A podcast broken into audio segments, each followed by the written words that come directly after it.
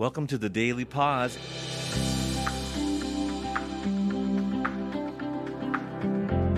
A podcast dedicated to waiting on God. Today is day 12, March the 7th.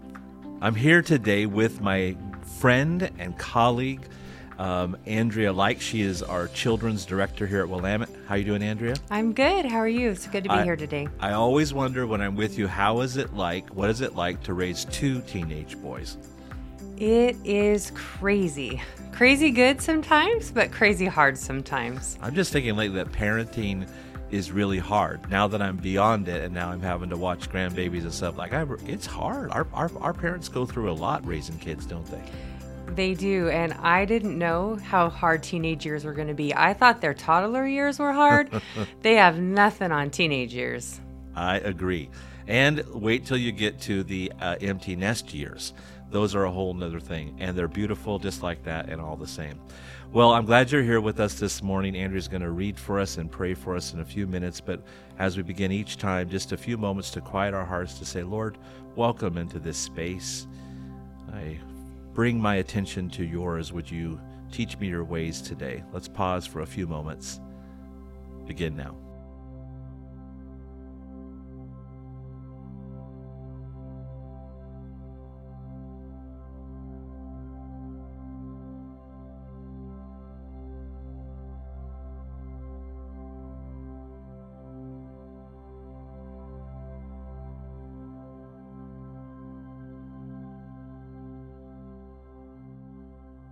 Day 12 Bread.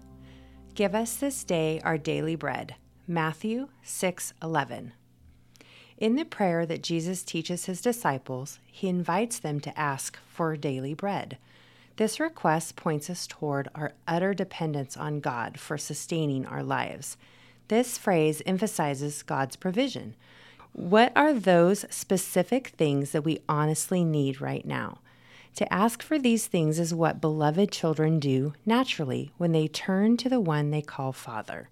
We simply ask our Heavenly Parent for what we need for today, or we ask for what we need now. Of course, when we pray like this, we must also look beyond ourselves and our own needs. It is impossible to pray for our daily bread without the painful awareness of those who don't have any bread at all. The act of praying for our daily bread encourages us to acknowledge our hungry neighbor. Daily practice. At one mealtime today, cut a slice of bread. As you eat it, give thanks to God who sustains you with every breath you take.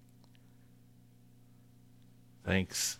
The use of daily bread in Jesus' conversation is such a big deal because wherever you travel in the world, there's always a form of bread. There's tortilla, there's naan, there is, um, you know, uh, uh, French loaf, French bread, sourdough, wheat bread. There's hearty loaves, there's rye loaves. I mean, bread is a huge piece of the world, and every place you go, there's some form of it. Whether it's a a dough thing in China, there's always some form of bread, and I think everybody understands it. As you were growing up as a kid, I would ask, what was bread like in your house? Was it a big deal? Was there homemade bread? Was there store bought bread? What was it like?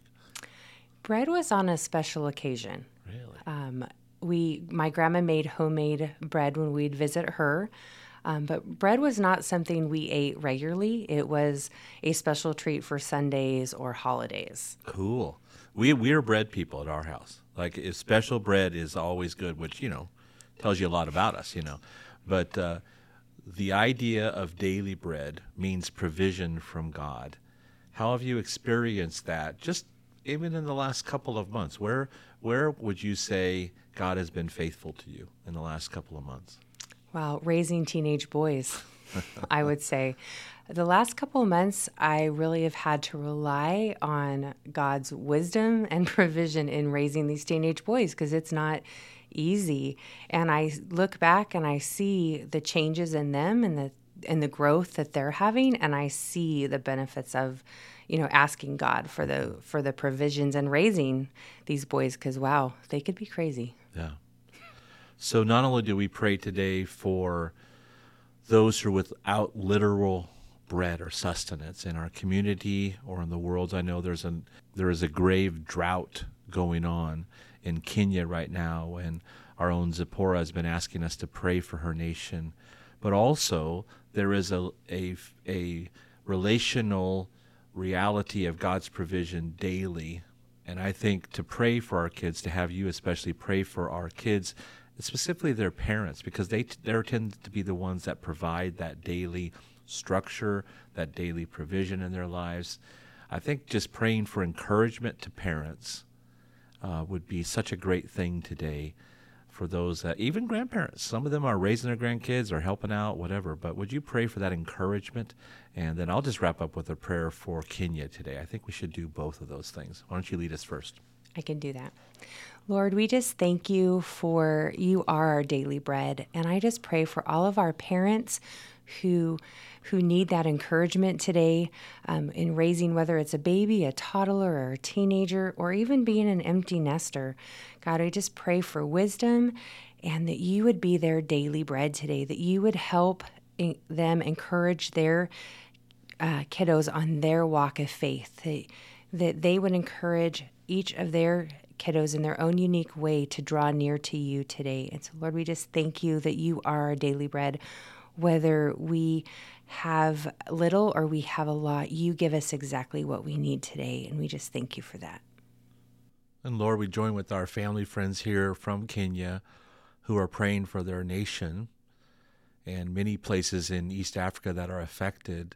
This is literally about daily bread, about their sustenance, and about their land.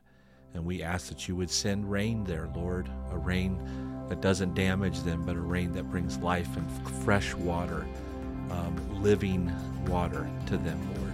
Thank you for that nation and so many, so many churches that are strong and living and active there. And we just pray that you would bring life there again.